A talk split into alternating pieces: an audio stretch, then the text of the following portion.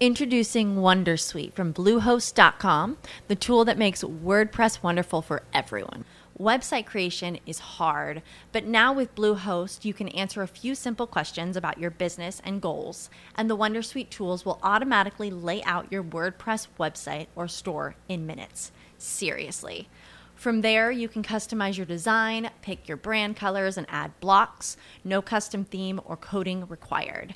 You'll get content suggestions that you can keep or revise, and with Yoast SEO built in, we automatically help you get found in search engines. From step by step guidance to suggested plugins to an AI powered help bot, our built in tools make WordPress wonderful for everyone. Whether you're a beginner or a pro, you can join over 2 million Bluehost users. Go to bluehost.com slash wondersuite.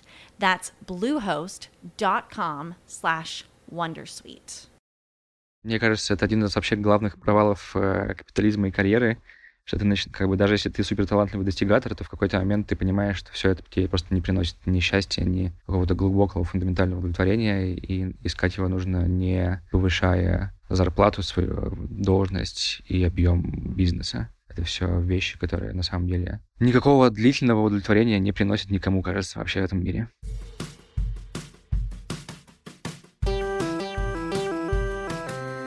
Всем привет! Меня зовут Кристина Вазовский, и это «Провал» — подкаст о ситуациях, в которых что-то пошло не так. И сегодня у меня в гостях Руслан Зайдулин, сооснователь Док Плюс, предприниматель и партнер Профиру.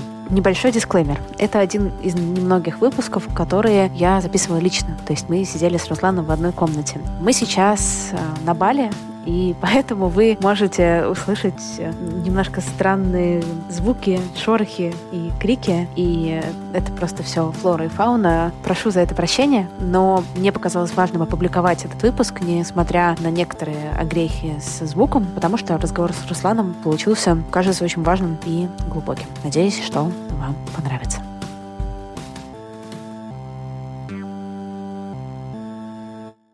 Руслан, привет. Привет. Вообще, Руслан, как прошел год твой? Я пошел в двадцатый год mm-hmm. очень выгоревшим от своей предпринимательской деятельности.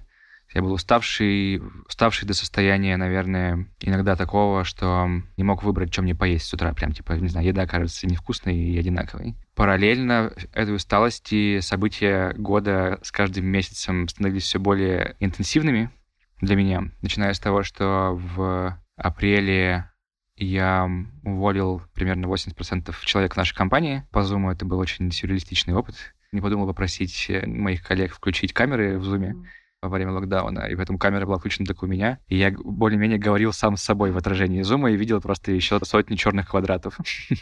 И я еще в это время был эм, на даче в Подмосковье, просто снял Airbnb на несколько дней, чтобы отдохнуть. И как только я закончил такой как бы большой спич о том, что происходит с компанией, почему будут происходить сейчас такие вещи и так далее, я сказал, а теперь можно задавать вопросы, и у меня вырубился Wi-Fi.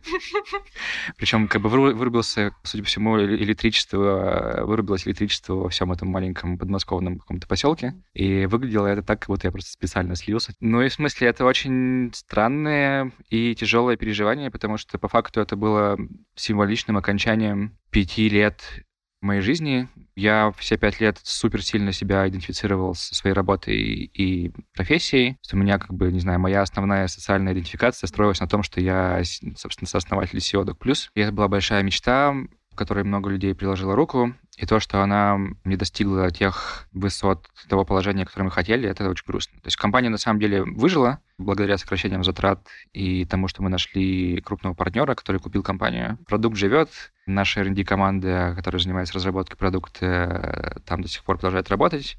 Но для большей части людей, включая меня как фаундера, эта история закончилась. У меня исторический тип личности связан с э, достигаторством. Я чувствую себя контролирующим жизнь, если у меня получается все, что я хочу, то получалось. Соответственно, у меня это большую часть жизни получалось, а потом перестало. То, что компания в итоге, ну, провалилась неправильное слово, не получилось такое, как хотел. Это было супер болезненно. Компания была костылем, который меня спасает от тревоги и страха, и там э, чувство добавляло мне какой-то фундамент и чувство собственного достоинства. А когда она исчезла, у меня этот фундамент и костыль исчезли. И поэтому у меня просто начали вылезать э, с огромной скоростью всякие какие-то детские травмы и страхи, у меня началась тревожность, я начал чувствовать себя очень скованным и напряженным в окружении большого количества людей. И вот с этим классным э, состоянием прекрасным я учился справляться весь год. Я на самом деле уже в состоянии, в котором я, наверное, проработал большую часть всего этого, и поэтому ретроспективно я на все это смотрю как на очень счастливое событие, на самом деле. Типа я рад, что это произошло. Ты сказала, вот пришлось мне уволить по Зуму, сколько там было? 100 человек, 200 человек? Ну, всего суммарно мы там за месяц сократили 170, кажется, примерно, с врачами нашими, если считать. Ты помнишь момент, когда вы в команде пришли к решению, что нужно увольнять? Это не было каким-то выделенным событием. Скорее, просто мы думали про это плавно, начиная с э, февраля, и это была мысль, которая из мыслей, которые ты сначала отгоняешь и думаешь, что, конечно, это не придется делать, она просто развилась, все более и более яркой становилась, и в какой-то момент стало понятно, что даже не было какого-то спора и обсуждения, мы просто сели и такие, как бы, ну, кажется, да. Мы пытались максимально это отсрочить, нам очень хотелось большую часть команды сохранить, но да, но в какой-то момент вот сели все вместе, я не помню это как бы там даже как это происходило, не знаю, просто сели, наверное, в какой-то переговорке, все вместе обсудили, все были согласны, все были грустные, ну, я, наверное, был еще слегка тревожный, потому что э, главное главное заявление все равно делать мне, как э, лицу компании. Ты помнишь, как ты себя чувствовал, когда вот ты включаешь этот зум, и вот нужно вот этой вот массе народа без камер сказать? Что самое страшное, что ты чувствуешь в этот момент? Я чувствую, что я подвел всех этих людей. Я очень люблю собеседование проводить и вообще рекрутинг. И поэтому какую-то большую часть этих людей я сам в том числе собеседовал, сам им там какое-то время назад рассказывал э, о своей мечте чем мы хотим достичь и так далее. Соответственно, когда ты там, не знаю, год-два назад, три назад рассказываешь людям, что типа вот мы будем такими, а через два-три года в итоге мы совсем не такие, как компания, то как бы есть подсознательный какой-то механизм, который это проецирует на себя. То есть, типа, что я виноват, как бы это я всех подвел. Поэтому я, во-первых, мне кажется, неделю готовил текст. Я прям писал его, переписывал, пытался не знаю, включить в него все, что хочу, там, уважение и благодарность за все, за время и за все, что сделали, признание своих ошибок, гордость какую-то за все, что там происходило. Я пытался все это там в какой-то один 20-минутный текст уместить. Mm-hmm. И очень много над ним сидел.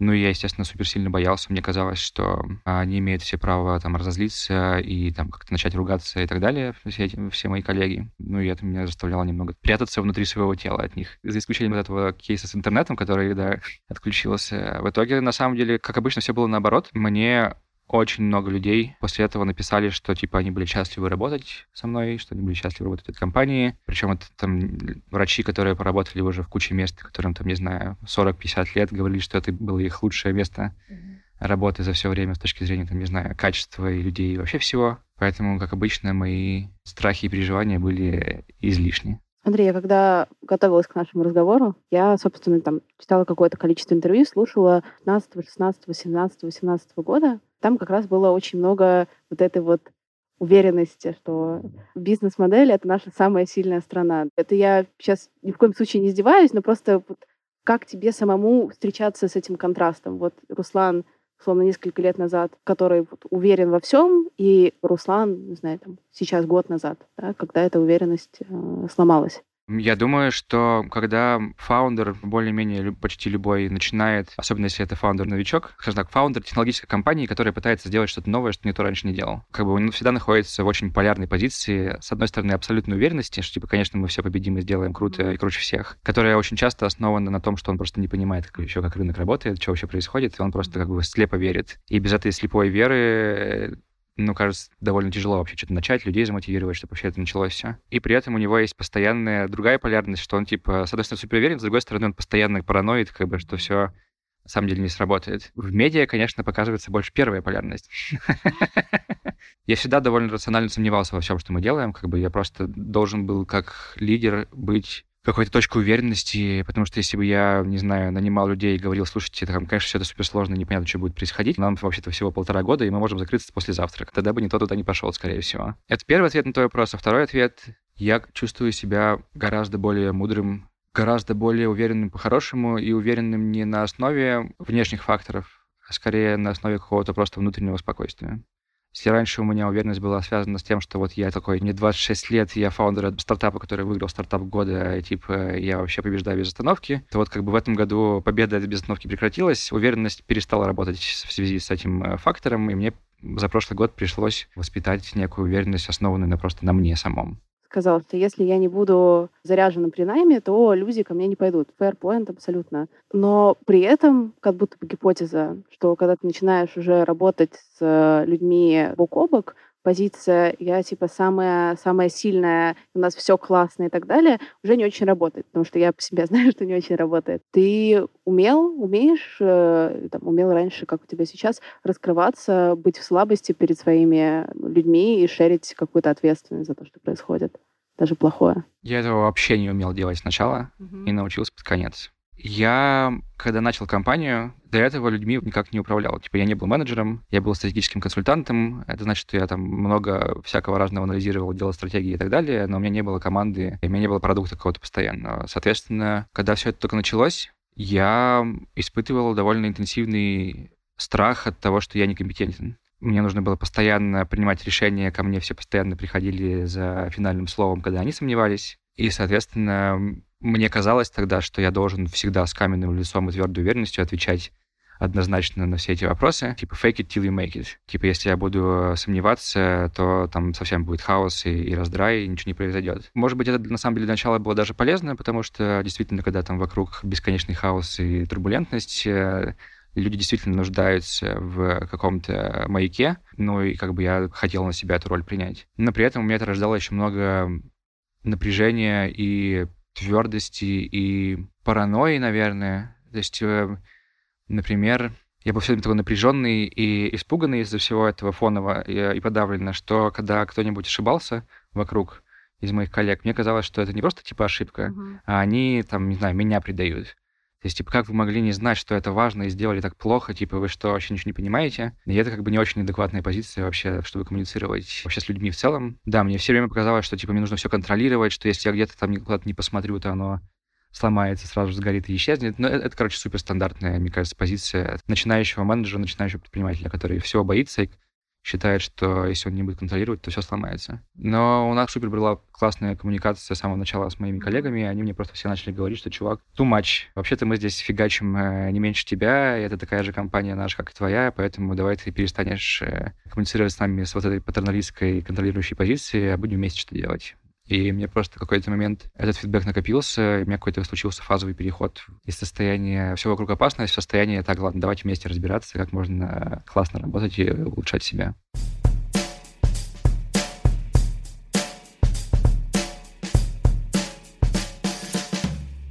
А почему для тебя было так важно слиться с компанией? Потому что тоже фраза, которая меня зацепила из одного твоего интервью, прямым текстом говоришь, я и Док Плюс, я там нас не разделяю. Вот, это мы как бы одно и есть. Хотя там была в целом статья про life-work balance, по-моему. вот. А почему, как бы, просто тут хочется сказать, что это прозвучает, что типа, там, Руслан, ну что это за фигня? Ну просто я такая же, поэтому, наверное, сейчас вопросы, которые там я задаю тебе, я задаю во многом себе.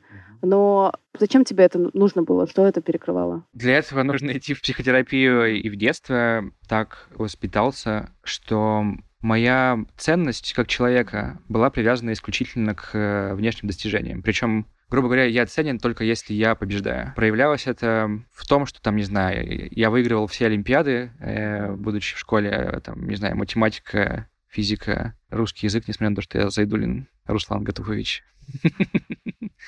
Но если я вдруг занимал э, какое-нибудь не первое место, то там, не знаю, папу это расстраивало сильно. И он как бы, я это чувствовал, меня никто не ругал, но я все время как так получилось, что я очень хотел папе нравиться. И если я видел, что он недоволен, то я прям типа думал, что это я плохой человек. И это не какое-то отдельное событие, это просто вот какая-то такая была атмосфера, что типа вот надо побеждать, надо бесконечно трудиться. Если человек просто обращает внимание на себя, и действует исходя из своих желаний, это прям стыдно. Какая-то такая, не знаю, христианская логика, хотя у меня родители атеисты. Ну и это превратилось в то, что за все время, в котором я не работаю и не делаю чего-то крутого, мне стыдно было. Нельзя отдыхать, я должен постоянно что-то делать, я должен постоянно работать, постоянно достигать. Ну и учитывая, что мне, как любому человеку, хотелось себя чувствовать классным, э, любимым и так далее, и уважать себя, то до того, как я пошел на, на психотерапию, я решал проблему тем, что я просто вот повышал градус достижения постоянно. Ну а Док Плюс был просто ну, идеальным способом, потому что мало что можно придумать внешнего, что дает столько признания, потому что стартапы до сих пор немного рок-н-ролл. Мы при том еще делаем стартап не какой-то развлекательный, а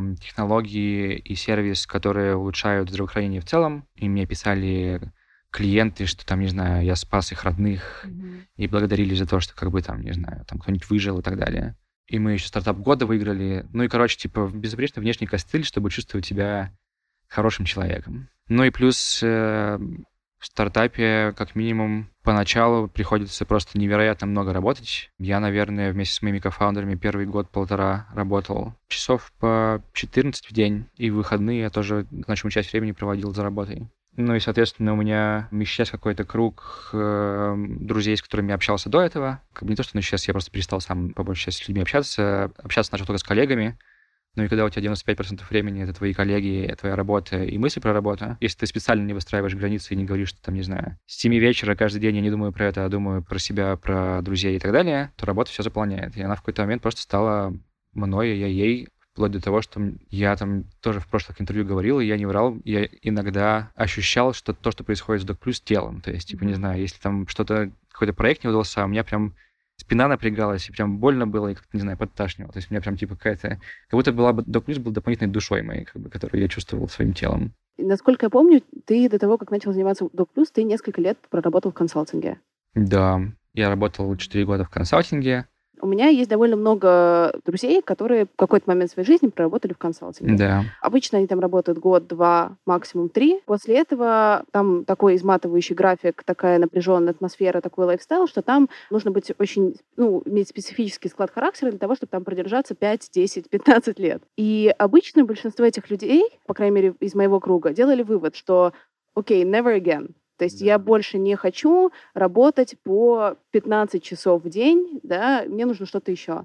При этом ты проработал там 4 года, и, насколько я помню, ты там уволился из консалтинга и как бы next day начал заниматься да. Doc Plus. У меня был отпуск 5 дней. Uh-huh. Я съездил в Стамбул. Вернулся и сразу начал работать, да.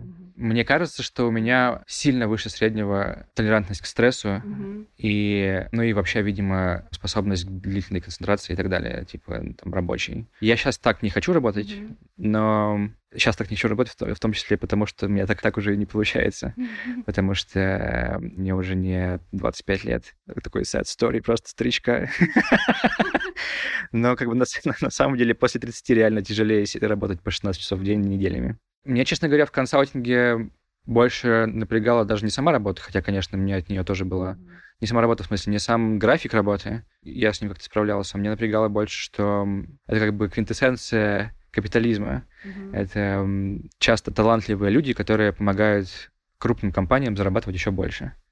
Как бы это не то, что как минимум мне приносит большое удовлетворение. Типа рассказывать там какой-нибудь попсиколе или мегафону и так далее, как им еще больше денег заработать э, на нас с вами. Соответственно, большая часть фрустрации у меня была не с графиком, хотя, конечно, он тоже периодически был ужасный. То есть, не знаю, у меня мой рекорд — это я неделю в офисе прожил, потому что мне э, надо было э, на дорогу тратить туда-обратно там час-полтора, и я решил, что я лучше буду тратить на сон и спал на кушетке в офисе какое-то время, когда мы проект сдавали. Но больше фрустрации вызывало то, что, да, я делаю вещи, которые меня абсолютно не вдохновляют, за парой исключений. Поэтому я искал как бы не решение проблемы графика работы, я искал решение проблемы вдохновения. Как бы, а стартап ее решает очень хорошо. А почему ты проработал там 4 года? Это все равно довольно долго. Я бы, возможно, проработал меньше, но последний год я делал супер крутой проект. Я помогал запускать программу «Учителей России». Это такой благотворительный проект про учителей, про обучение не педагогов педагогике и потом помещению их всякие провинциальные школы в России, которые нуждаются в молодых учителях. В России очень большая проблема с э, молодыми талантливыми учителями. Преподавательский состав стареет. Ну и вообще профессия учителя не престижная. И вот это проект, который пытается в каком-то хотя бы небольшом масштабе благотворительно решать эту проблему, находя талантливых идеалистов mm-hmm. среди не учителей, давая им стипендию и поддерживая их э, в течение двух лет программы. И, собственно, я был человеком, который зафандрайзил деньги на все это изначально, сделал какой-то первый, там, не знаю, бизнес-план, запланировал все, помог найти CEO проекта фаундером, перевез фаундеров в офис BCG в, в Москве из Питера. И когда вот все это начало работать, двигаться, и как бы из идеи превратилось в классный, добрый, благотворительный проект, я понял, что я консалтингом заниматься больше не хочу Мгм. ни секунды, потому что у меня хорошо получается запускать что-то из ничего. Вот, и я хотел бы заниматься этим. У меня довольно много знакомых, которые... То есть у меня есть и пара знакомых, участвовали в этой программе, еще в разных хожих, где там едем, поднимаем село, едем, это делаем, это делаем, это делаем. Очень большой запрос на ценности в какой-то момент. Случается примерно у всех, Да. особенно кто успел вот, собственно, 25, 27, 30 построить какую-то классную карьеру. И тут происходит часто какой-то кризис того, что типа и классная карьера, куда ее теперь девать? Мне кажется, это один из вообще главных провалов э, капитализма и карьеры, что ты как бы даже если ты супер талантливый достигатор, то в какой-то момент ты понимаешь, что все это тебе просто не приносит ни счастья, ни какого-то глубокого фундаментального удовлетворения, и искать его нужно не повышая зарплату, свою должность и объем бизнеса. Это все вещи, которые на самом деле никакого длительного удовлетворения не приносят никому, кажется, вообще в этом мире. Мне кажется, с одной стороны, это абсолютно правда, с другой стороны, это очень грустно, потому что, мне кажется, в чем огромный плюс работы и карьеры, это довольно понятная вещь, и очень понятно, как с этим обращаться. Конечно, ты, там, ты чувствуешь себя в безопасности, но все-таки деньги — это энергия в современном обществе, поэтому иметь побольше денег приятно, и есть какое-то ощущение свободы. Но как бы если есть только это, а нету какого-то предназначения, которое ты сам себе выбрал и которому следуешь, и есть э, вот только вот как бы обслуживание денег, то это все, мне кажется, плавно приводит тебя в какое-то очень серое и тяжелое дурацкое состояние, диссоциированное.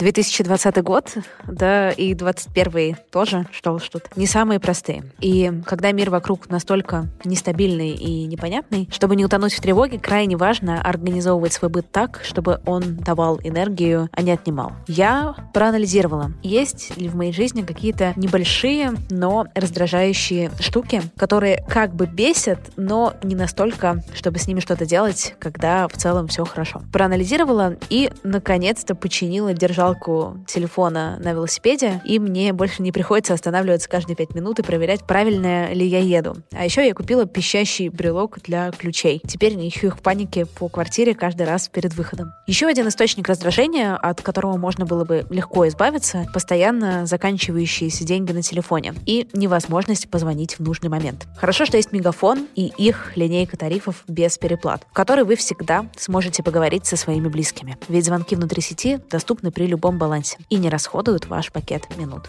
Теперь я всегда на связи с Мегафоном и линейкой тарифов без переплат.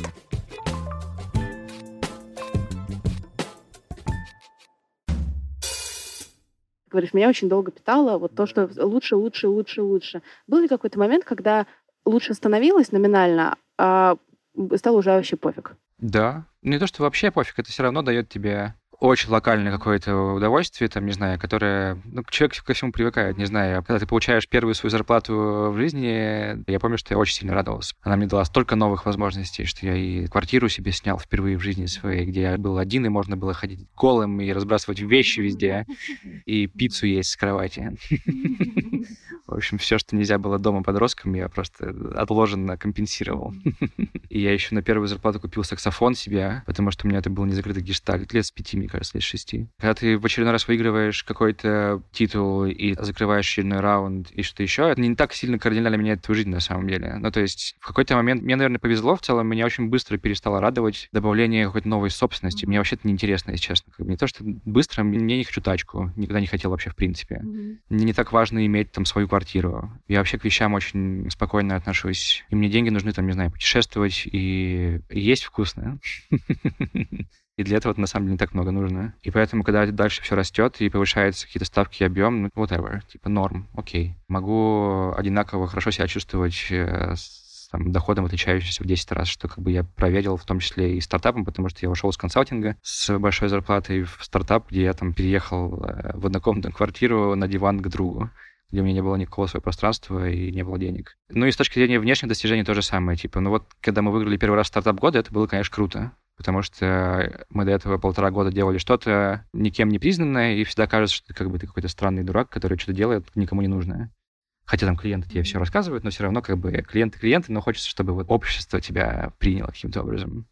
А потом, когда начинается дальше какой-то пиар, и тебя куда-то зовут, э, сходил пару раз на какие-то выступления. Первый пару раз казалось, типа, о, круто, я вот теперь выступаю там перед 500 человек, а потом, ну ладно. Удовольствие просто от публичности тоже исчезает быстро. Это все, короче, очень нестабильные штуки, как минимум меня. Возможно, есть люди, которых это драйвит постоянно, но меня это драйвит перестает очень быстро. И с этим тоже был какой-то кризис связан. Вот это вот выгорание, про которое я говорил, оно в том числе тоже про это, потому что ничего внешнего уже так не мотивирует, а от внутреннего как-то я за все это время успел дистанцироваться и не чувствовать, что я сам на самом деле внутри себя хочу. Поэтому я в какой-то момент был в состоянии, что внешнее уже как бы пофигу, внутреннего я не чувствую, еще и устал, что делать непонятно. Для меня такой вот 20 год, я там про это думаю и шучу, был тоже годом во многом разрыва разных отношений на разном уровне с разными людьми, и мне удалось во многом это очень болезненно, потому что мне всегда очень хочется быть хорошей хорошее для всех. Приятным, веселым, добрым, поддерживающим, интересным человеком, к сожалению, получается не всегда.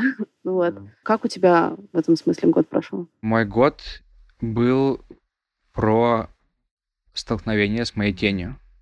То, что ты называешь «хочу быть хорошим для всех, добрым и веселым», это как раз типа позиция, в которой ты смотришь только на там, типа светлую часть себя, а теневую часть э, Юнг, по-моему, тень придумал изначально, ты как бы подавляешь, вытесняешь, и это довольно как бы активное вытеснение, то есть, типа, если тебе указывают на твою тень, другой человек или жизнь, или, или там что-то, ты ее просто не видишь, ты как бы активно защищаешься. Если тебе сказать, что ты на самом деле не такая же добрая, как бы и много где несправедливо к людям поступала, то как бы, скорее всего, твоя реакция первая будет типа, что за бред, вовсе нет, как бы спор, защита и так далее. Вот у меня был 20 год про то, что моя тень стала явной, я от нее первые полгода истерично защищался, пытался отвернуться, не признавал и так далее. А всю вторую часть 2020 года я ее, наоборот, внимательно изучал, смирился с ней, и это мне помогло как бы ее сделать, э, интегрировать в себя и, там, не знаю, стать более какой-то цельной личностью. С отношениями это связано так, что я после того, как вышел из Doc Plus, я довольно сильно изолировался социально.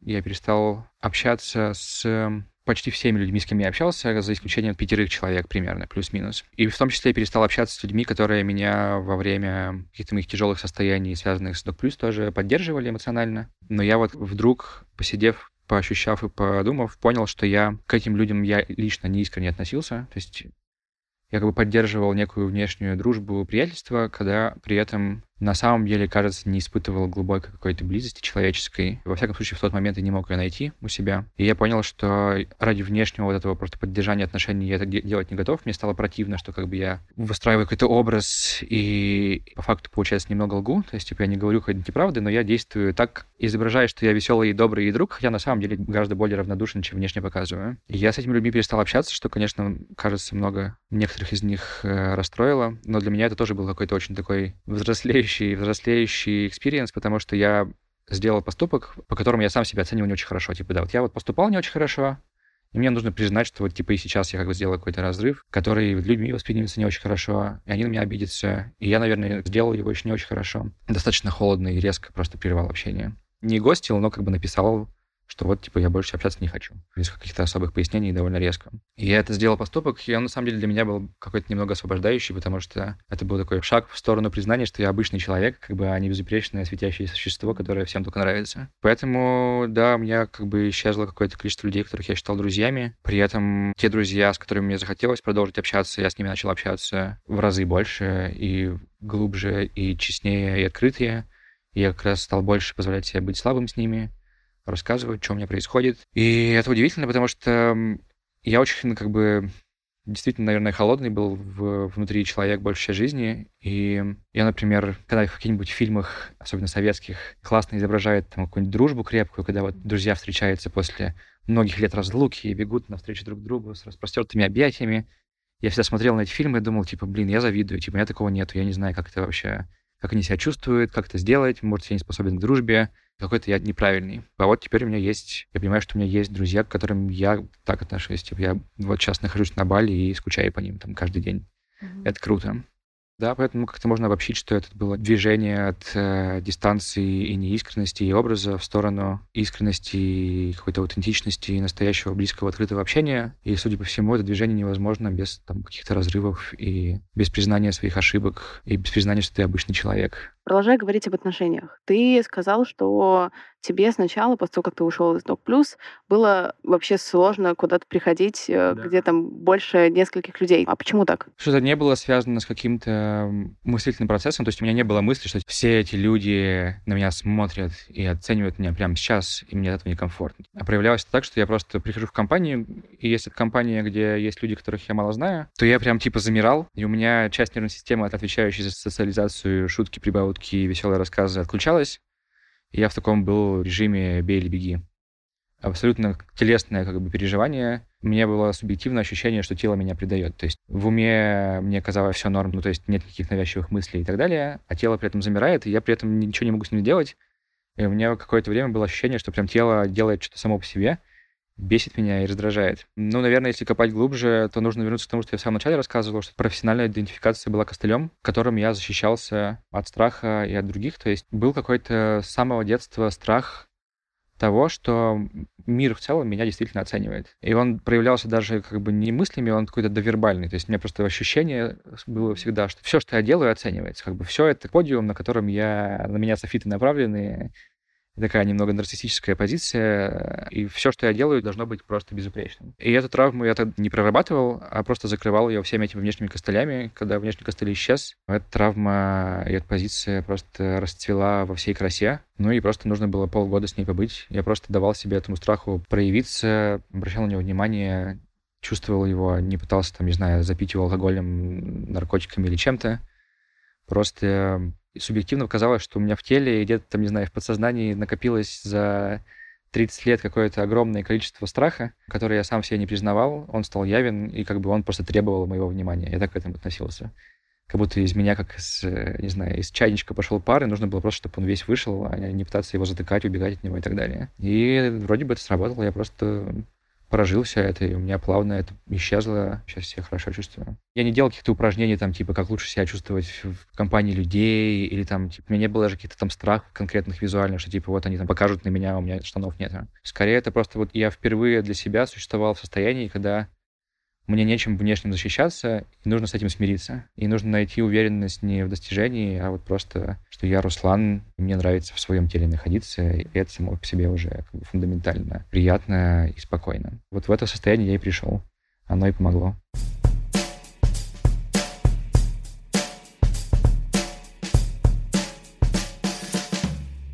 Ты можешь вспомнить себя в начале твоих 20, это вообще по-русски звучит, in your early 20s, а когда тебе там было 20 с чем-то, как ты себя тогда чувствовал, когда приходил куда-то в компанию, в незнакомую компанию? Я был тогда такой гиперактивной социальной бабочкой. Я питался завоевыванием людей. То есть мне казалось, что мне нравится приходить в новую компанию, совершенно новую для меня, быстро про всех что-нибудь узнавать, что они любят, какие им шутки им нравятся, как они одеваются, какие им истории нравятся, что их веселит, что их отталкивает, и начать манипулировать. То есть я был такой нарциссичный манипулятор. Мне очень нравилось находить каких-то новых знакомых, новых друзей через все, что можно. В тот период существовал ЖЖ. Со всеми дружил, всем хотел нравиться, устраивал какие-то огромные вечеринки, там, на 50-100 человек, ну, 100 человек, наверное, не было, не знаю, 50-70 человек, где я всем накупал красной икры, шампанского, и э, ставил музыку, и мы все э, как-нибудь безумно веселились. И это довольно долго продолжалось. От этого все появляется внутренний голод. Типа нету собственного ощущения ценности, и поэтому э, как его тогда взращивать в самом себе самостоятельно, я не понимал, и мне никто не рассказал. И поэтому я действовал просто как привык, заполучал внимание одобрительное всех людей вокруг всеми возможными способами. И при этом, когда был один, супер сильно напрягался по этому поводу, потому что, ну, как бы все равно невозможно себя обманывать. Когда ты всех завоевываешь, ты чувствуешь, что ты делаешь это не из какой-то искренней любви, а как бы как некий, не знаю, наркоман. Просто дайте еще внимание, дайте еще одобрение. И работал больше, чем сейчас. Короче, пытался всеми внешними способами показать, что я значимый, классный чувак. Еще как бы в 10 раз интенсивнее. Наверное, вот как раз типа в начале 20-х был мой пик. Я бы точно не хотел там еще раз оказаться. Mm-hmm. Мне нужно было пройти этот этап, чтобы понять, что все это не работает. И на контрасте со всем этим неискренним лучше понять, что значит быть искренним. Но тогда я был скорее довольно несчастным человеком, хотя внешне я был гораздо более хохочущий, бегающий, прыгающий, чем сейчас. Мне кажется, тоже такой стандартный архетип в, в популярной психологии, что типа те, кто более веселые, активные, яркие, внешне часто больше всего плачут в одиночестве. Ты сказал, что ну, как бы ты это делал все вот такое social pleasing, потому что не было какой-то опоры на себя, на то, что да. вот я, я ценен, я важен, я классный и не классный, ну вот я, я какой есть и безотносительно внешнего. Что тебе помогло понять, что ты ценный или помогает, короче, туда, в общем, идти? Какие штуки? Не вдаваясь в какие-то более занудные подробности, что я просто очень сильно люблю изучать психотерапию. Я очень много читаю всего подряд про гештальт, и про КПТ, и про теорию привязанности, и про все, что можно. Если это все сказать простым языком, то у меня не было примера отношений в моей жизни, я имею в виду не романтические, а вообще какие-то отношения близкие с человеком, где я бы этому человеку полностью раскрывался, в ответ получал понимание, ответное, ну, какое-то одобрение, но одобрение не просто безусловное, все подряд ты хороший, а просто какое-то адекватное приятие. Из-за того, что у меня не было примера такого в, в детстве, и я это не мог сам создать с друзьями, у меня отношения с друзьями тоже всегда как бы как-то там реинсценировали отношения, где я должен завоевывать их постоянно и постоянно их обслуживать, и что-то делать для них, и тогда вот я буду чувствовать, что я им нужен. И, собственно, мне помогло сильно поменять это отношение к себе, когда у меня такие отношения впервые в жизни появились, и эти отношения — это отношения с психотерапевтом. Соответственно, психотерапии Вообще роль психотерапевта и один из главных факторов, который влияет на лечение, неправильное слово. Почему вообще психотерапия работает? Один из главных факторов это то, что у многих людей, которые в психотерапию приходят, отношения с терапевтом становятся первыми в жизни их отношениями, где можно рассказывать что угодно, и тебя не осудят. И просто само наличие таких длительных отношений, где ты можешь сказать, что типа все что угодно, все, чего ты стыдишься, в лицо человеку, в том числе все твои чувства по поводу него. То есть это тоже там как бы один из постоянных инструментов, типа психотерапевт всегда просит рассказывать, что ты к нему чувствуешь, чтобы mm-hmm. ты это не держал себе. А у тебя просто в каких-то внутренних моделях э, поведения, мозга и образа себя впервые появляется такая галочка, я могу быть полностью собой, и меня никто из этого там не осудит, не убьет, я вообще выжил, и, и на самом деле еще лучше себя чувствую. И это как бы на самом деле одна из главных штук, которыми психотерапия, причем вне зависимости от ее направленности, длительная помогает. Это было первым шагом. А второе, мне кажется, что одно из главных простых условий того, чтобы чувствовать себя значимым и более спокойным и живым, это а. чувствовать, что ты хочешь, б. делать, что ты хочешь. Это очень простое правило, которое очень тяжело реализовать. И, собственно, терапия мне вообще позволила на свои ощущения и чувства и желания посмотреть, потому что до этого меня прям как бы воспитывали так, что нужно не обращать внимания вообще на что ты хочешь. Типа ты делаешь что-то ради некой верховной цели, ради других, э, там, жертвы и так далее, а про себя не думаешь вообще. Вообще ради себя работать, типа, стыдно. Вот такая была как бы связка. Эта связка исчезла, это мне позволило на свои желания, ощущения посмотреть с принятием и интересом, а не со стыдом. Я много медитирую, я медитирую очень давно, еще с детства, но сейчас как бы этого качество сильно поменялось. И, и медитирую в основном с фокусом на тело и на культивирование какой-то, не знаю, там... Есть практика, называется метта, это буддийская практика культивирования любящей доброты. Ты более-менее сидишь просто и желаешь всем счастья, включая себя.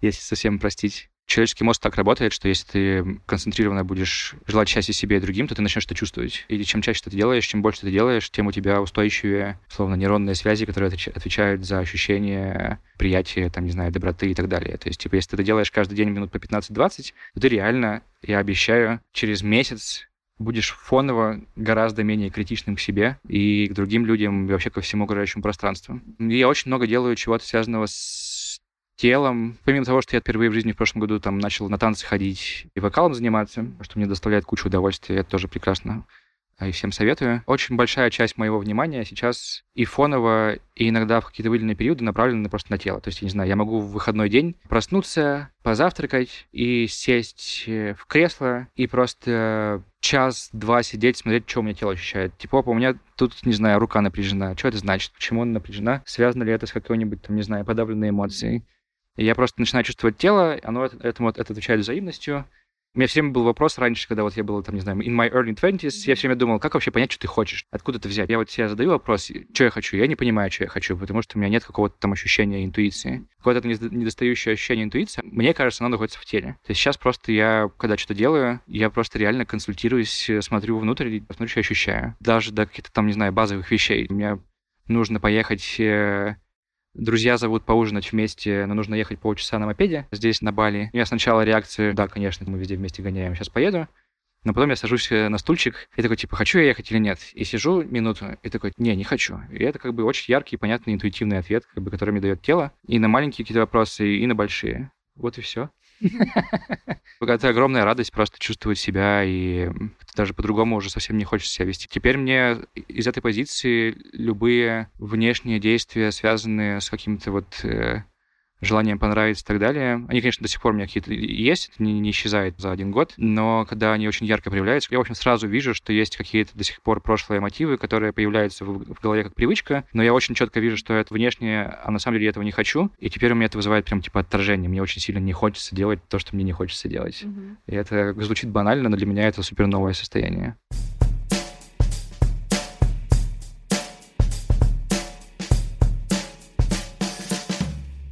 Как мы знаем, что гораздо больше эмпатии вызывают люди, у которых э, все плохо, чем те, у которых все хорошо. Можешь сказать, понятно, что сейчас по ощущениям ты сильно лучше, чем год назад себя да. чувствуешь, что хочется пофиксить, с чем хочется поработать, что не очень нравится, что не очень, короче, устраивает. Есть ли такое? То состояние невроза, которое я описывал весь этот подкаст, оно перестало быть доминирующим, но его отголоски еще остались, как, не знаю, как сорняки на грядке.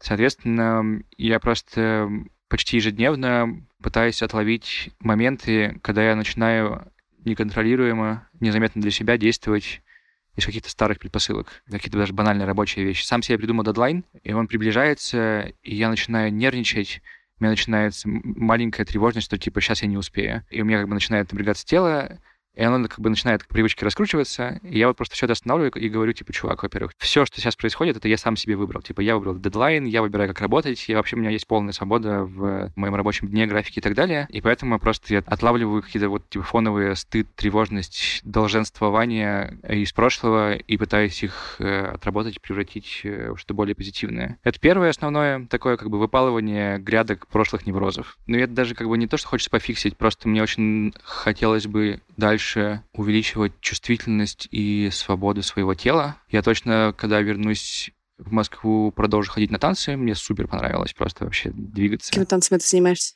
Ходил два или три месяца, не помню уже, на курс для тех, кто никогда не танцевал, всего подряд. Попробуйте хип-хоп и афро, и, э, и какой-нибудь джаз-фанк и так далее по две недели и посмотрите, как это вообще работает, что вам нравится и что вы хотите. Мы там просто были безумно витальные, радостные преподаватели. Я вообще впервые в жизни увидел человека, который вживую, а не на экране, который двигается, у которого движение — это его основа жизни и работы. Меня это так просто вдохновило и впечатлило, что я понимаю, конечно, что я не стану двигаться так, как выпускники Академии искусств из Лондона, но мне бы хотелось э, уметь двигаться, импровизировать хотя бы на базовом уровне, потому что это прям, не знаю, игра и удовольствие, и большая радость. А если чего-то психологического, не знаю, я до сих пор очень плохо проявляю злость. Э, как бы у меня злость в семье была табуирована, нельзя было ее проявлять активно по очень уважительным причинам, но тем не менее это повлияло так, что типа я злость проявлять не умею, точнее я проявляю ее, когда у меня уже накопилось э, с три короба, и я срываюсь и превращаюсь э, в Халка на небольшое время. Мне это не нравится, мне хочется уметь проявлять э, злость это энергия, ярость это энергия, я хочу их тоже использовать и уметь проживать в своей жизни, они вообще полезные и классные, и даже могут быть приятными, и если ты их умеешь проживать и умеешь выражать, то они не обязательно превращаются в какую-то агрессию, насилие и так далее, а просто такая это, не знаю, какая-то витальная энергия. Вот с этим у меня проблемы. Я вот тяжело злюсь. Иногда, если чувствую, что меня что-то злит, но это не выходит само, само по себе, я начинаю, там, не знаю, орать. Есть такой танец э, новозеландский, где они себя хлопают по бедрам и по груди э, и э, кричат. Это какая-то древняя тема военная. Они так запугивали другие племена. И я вот э, изображаю, что я вместе с ними делаю это. Кричу, топчу, стучу и пытаюсь как бы выразить э, хотя бы так то, что у меня подавлено. Такие вот всякие штуки, не знаю. Их много, и они веселые и интересные. Мне, как минимум, со стороны может выглядеть странно, когда я тут стою один в вилле с закрытыми окнами и пляшу, кричу и ору.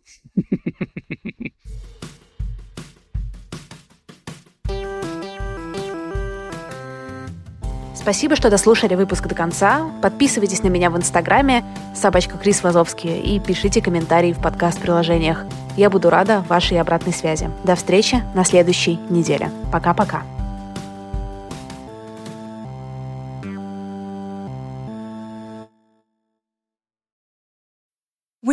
Need mealtime inspiration, it's worth shopping Kroger, where you'll find over 30,000 mouthwatering choices that excite your inner foodie. And no matter what tasty choice you make, you'll enjoy our everyday low prices, plus extra ways to save, like digital coupons worth over $600 each week. You can also save up to $1 off per gallon at the pump with fuel points. More savings and more inspiring flavors make shopping Kroger worth it every time. Kroger, fresh for everyone. Fuel restrictions apply.